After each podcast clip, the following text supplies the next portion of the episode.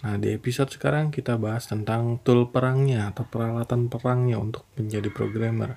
Nah, apa aja yang kalian butuhkan untuk uh, memulainya?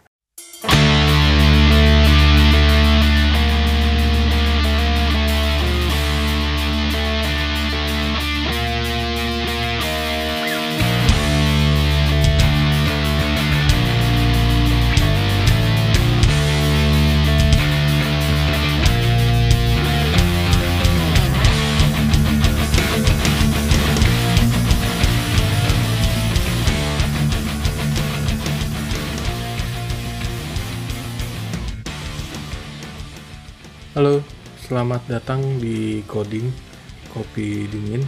Balik lagi sama gua Adi.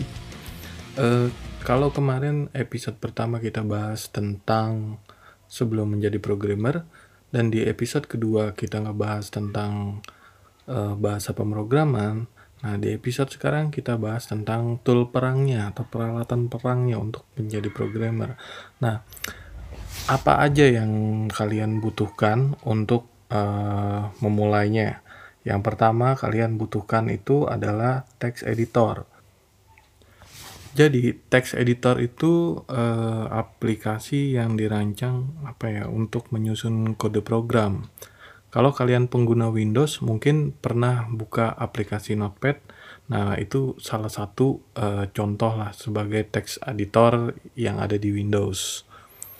Jadi uh, bahasa pemrograman uh, kodenya itu ditulis di dalam text editor tadi. Oke, okay, uh, eh, sekarang gue mau sharing tentang uh, text editor apa sih yang gue rekomendasiin. Oke, okay, untuk text editor pertama yang gue rekomendasiin itu adalah Notepad++. Notepad++ ini uh, berjalan di Windows ya. Kalian bisa download di notepad++.org. Uh, mungkin text editor ini kelebihannya ringan terus uh, gratis itu yang penting. Terus juga uh, dia banyak uh, pluginnya bisa di download ada beberapa plugin lah. Terus yang kedua yang gue rekomendasiin Visual Studio Code ya. Ini produknya Microsoft. Jadi Visual Studio Code ini support berbagai jenis bahasa pemrograman. Banyak juga pluginnya.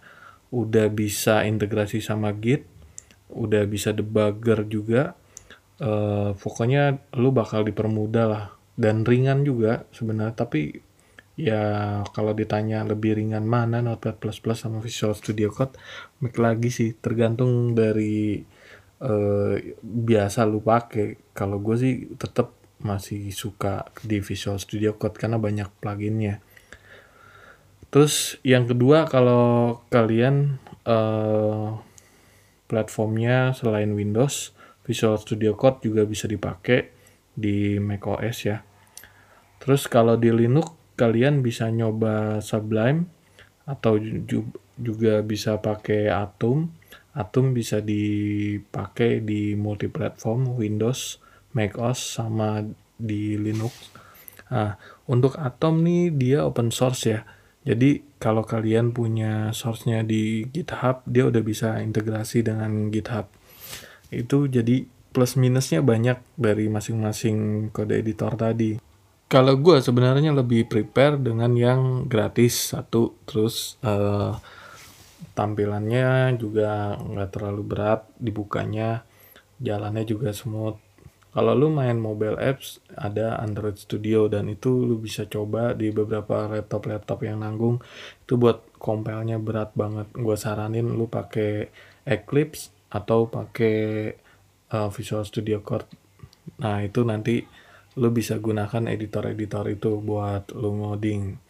Nah nanti dengan sendirinya lu akan terbiasa mana yang lebih nyaman. Entah itu lu mau nyobain Notepad++ atau Visual Studio Code atau kalau lu di uh, platform lain bisa nyobain Atom uh, dan lainnya tadi yang udah gue sebutin. Nah lu tinggal explore aja lu cobain. Oke okay, baik. Uh, kalau tadi kita bahas tentang uh, text editor sekarang kita bahas untuk menjalankan aplikasinya. Jika kalian uh, mencoba bahasa pemrograman untuk web base kalian bisa coba harus uh, wajib punya uh, web servernya. Nah, web server ini sendiri kalau di lokal kalian bisa coba XMPP. Dia udah satu paket include dengan MySQL-nya udah langsung terinstall. Jadi kalian tinggal coding PHP lalu kalian bisa run, running. Jika kalian uh, mau coba di cloud, kalian bisa nyobain pakai Nginx atau bisa juga pakai Apache.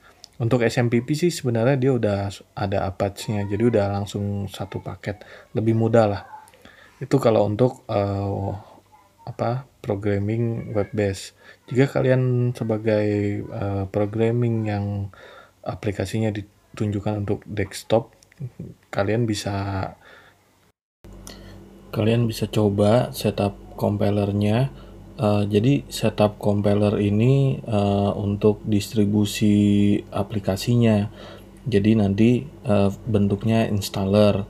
Jadi uh, nanti ketika kalian mau mendistribusikan aplikasinya, nanti uh, cukup installernya aja yang di burning ke CD atau uh, .exe lah. Nanti jadi formatnya .exe. Itu untuk desktop. Terus kalau kalian nanti uh, sebagai uh, mobile apps jadi nanti uh, dia juga butuh setup compiler. Biasanya sudah jadi satu ya kalau Android bisa langsung download SDK-nya atau emulatornya.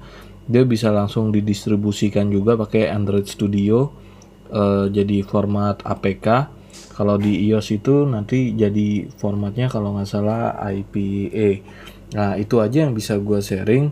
Uh, semoga uh, sharing ini bermanfaat dan terus dengerin channel ini sampai ketemu lagi di episode berikutnya. Kita bahas yang ringan-ringan aja mungkin nanti ke depannya. Uh, Oke, okay, gue Adi. Terima kasih udah dengerin channel ini. Jangan lupa uh, ikuti terus di coding uh, kopi dingin Assalamualaikum warahmatullahi wabarakatuh